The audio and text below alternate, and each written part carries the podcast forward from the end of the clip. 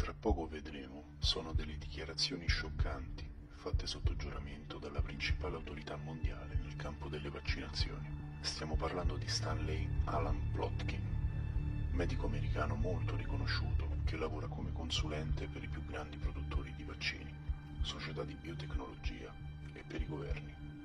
Famoso il suo grande contributo svolto negli anni 60 nella scoperta del vaccino contro il virus della rosolia. In questa deposizione, che risale al 2018, Plotkin dichiara di aver iniettato vaccini sperimentali, utilizzando cavie come bambini disabili, orfani o con madri detenute. Inoltre conferma che in questo campo vengono utilizzati feti abortiti, non spontaneamente, per trovare, passateci il termine, l'ingrediente giusto per il vaccino. Ora vi lasciamo al video. Buona riflessione.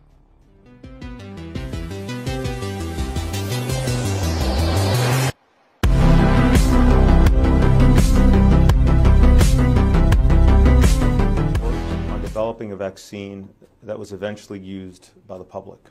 Yes. Okay. Which ones? Well, rubella, rotavirus, rabies, and I've made contributions here and there to anthrax, cytomegalovirus, varicella. Your work related to vaccines, how many fetuses have been part of that work? My own personal work, 2. I'm going to hand you what's been marked Plaintiff's Exhibit 41. Okay.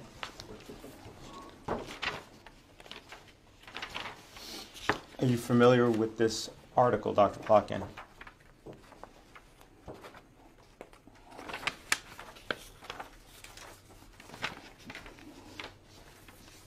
Yes. Okay. Are you listed as an author on this article? Yes. Okay.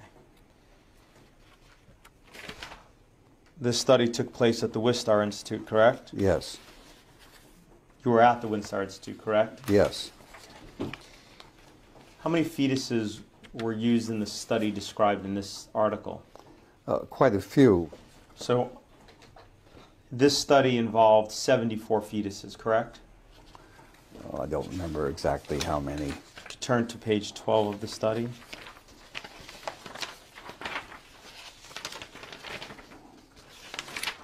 Yeah, 76. 76.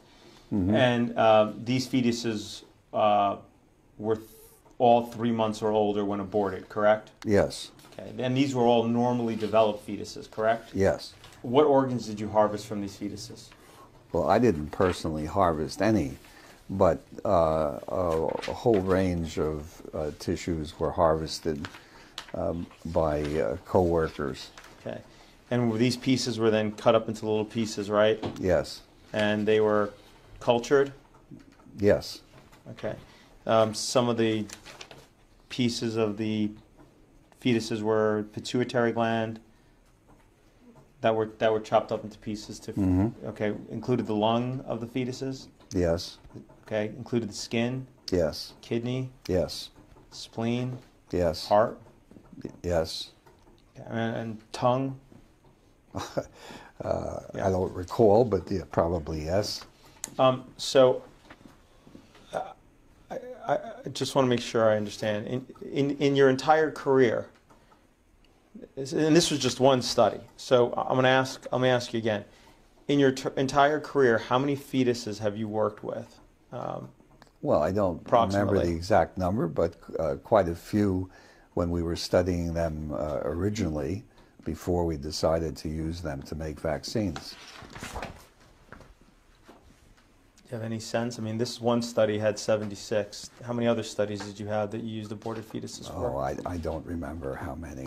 You're aware? Are you aware that one of the objections to vaccination by the plaintiff in this case is the inclusion of aborted fetal tissue in the development of vaccines and the fact that it's actually part of the ingredients of vaccines? Yeah, I'm aware of those objections. The okay. Catholic Church has actually issued a document on that which says that individuals who need the vaccine should receive the vaccines regardless of the fact, and that I think it implies that I am the individual who will go to hell because of the use of aborted tissues, which I am glad to do.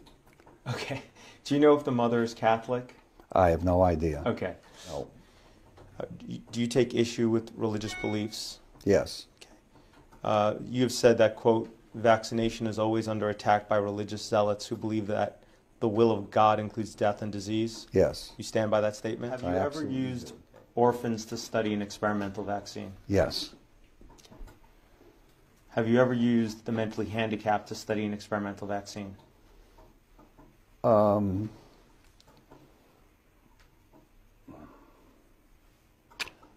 don't recollect ever doing studies in mentally handicapped individuals.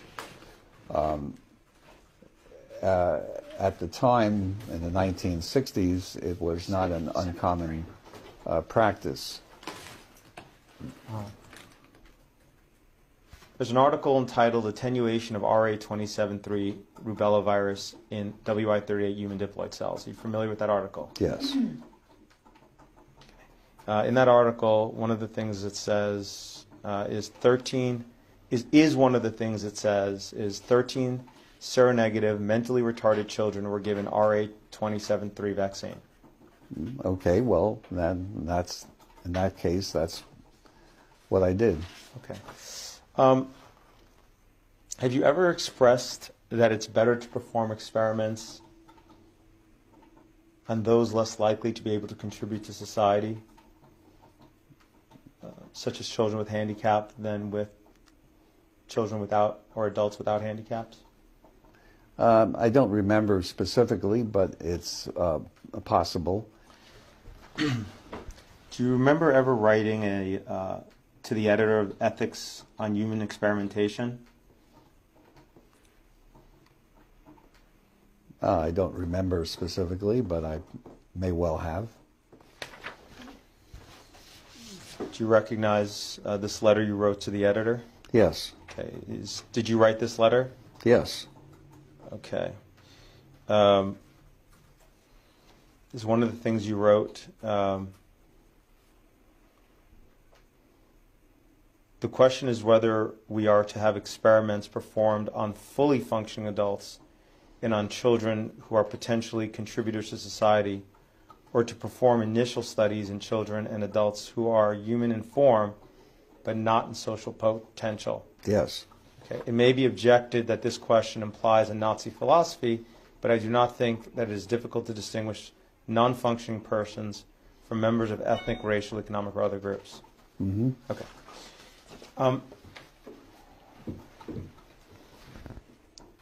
Have you ever used babies of mothers in prison to study an experimental vaccine? Yes. Have you ever used individuals under colonial rule to study an experimental vaccine? Yes.